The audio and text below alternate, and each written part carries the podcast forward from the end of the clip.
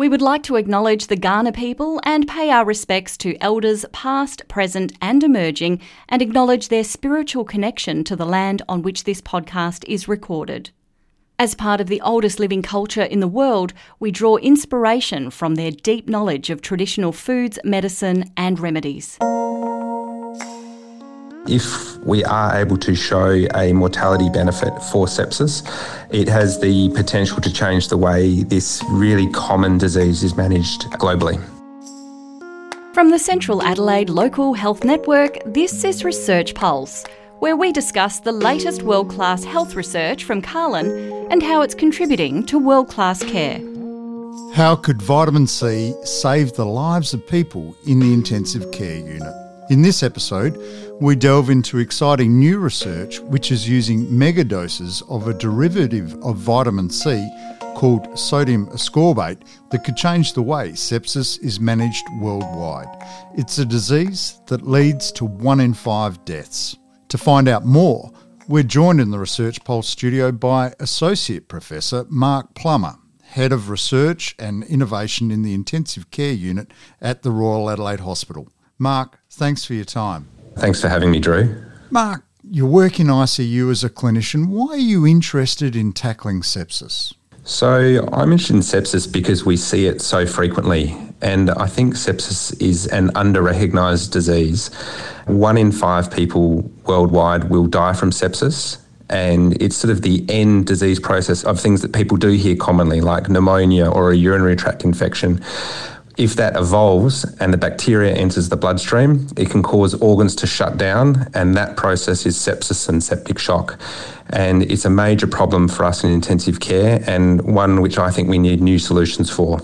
One in five is a disturbing figure to say the least, Mark, and you're saying we need new treatments for it. What are some of the current treatments for it?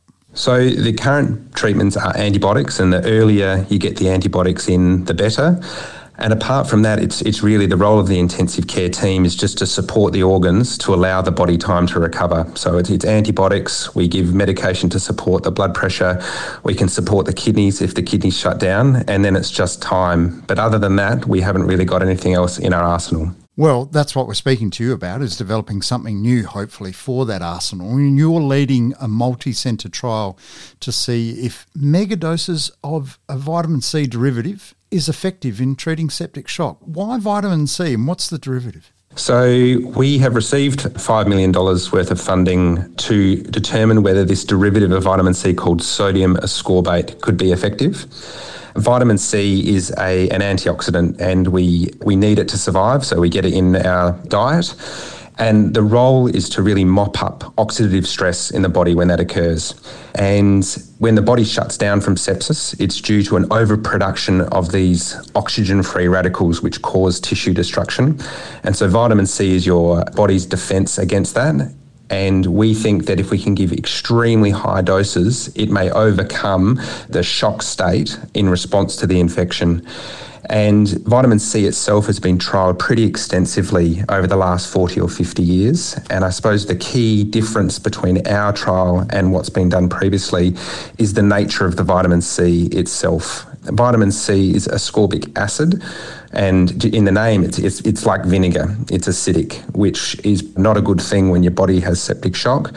And so we're using a salt formulation which returns the pH or uh, the, the vinegar state more towards what the body's used to. And that's the major difference. Mark, you mentioned we get vitamin C in our diet, but obviously that's not an adequate amount to deal with it. You're talking a mega dose. So, in a layperson's term, what would that be equivalent to in, say, oranges for a better description? So, the dose is huge. So, it would be the equivalent of about 5,000 oranges that we give, and we, we don't give it through the mouth, we give it intravenously, so into the veins. That's a phenomenal amount of vitamin C when you put it in that context. It is, yeah. It's a, it's a very high dose. We've done dosing studies in sheep actually to try and work out what the effective dose is. And, and certainly in the sheep studies, it appears that that sort of 5,000 orange level of vitamin C is the minimum effective dose. Well, you mentioned previous trials. You've done previous trials. How effective has it been in treating sepsis in your preclinical work? So, the preclinical work has been conducted at the Florey Institute in Melbourne by our research team.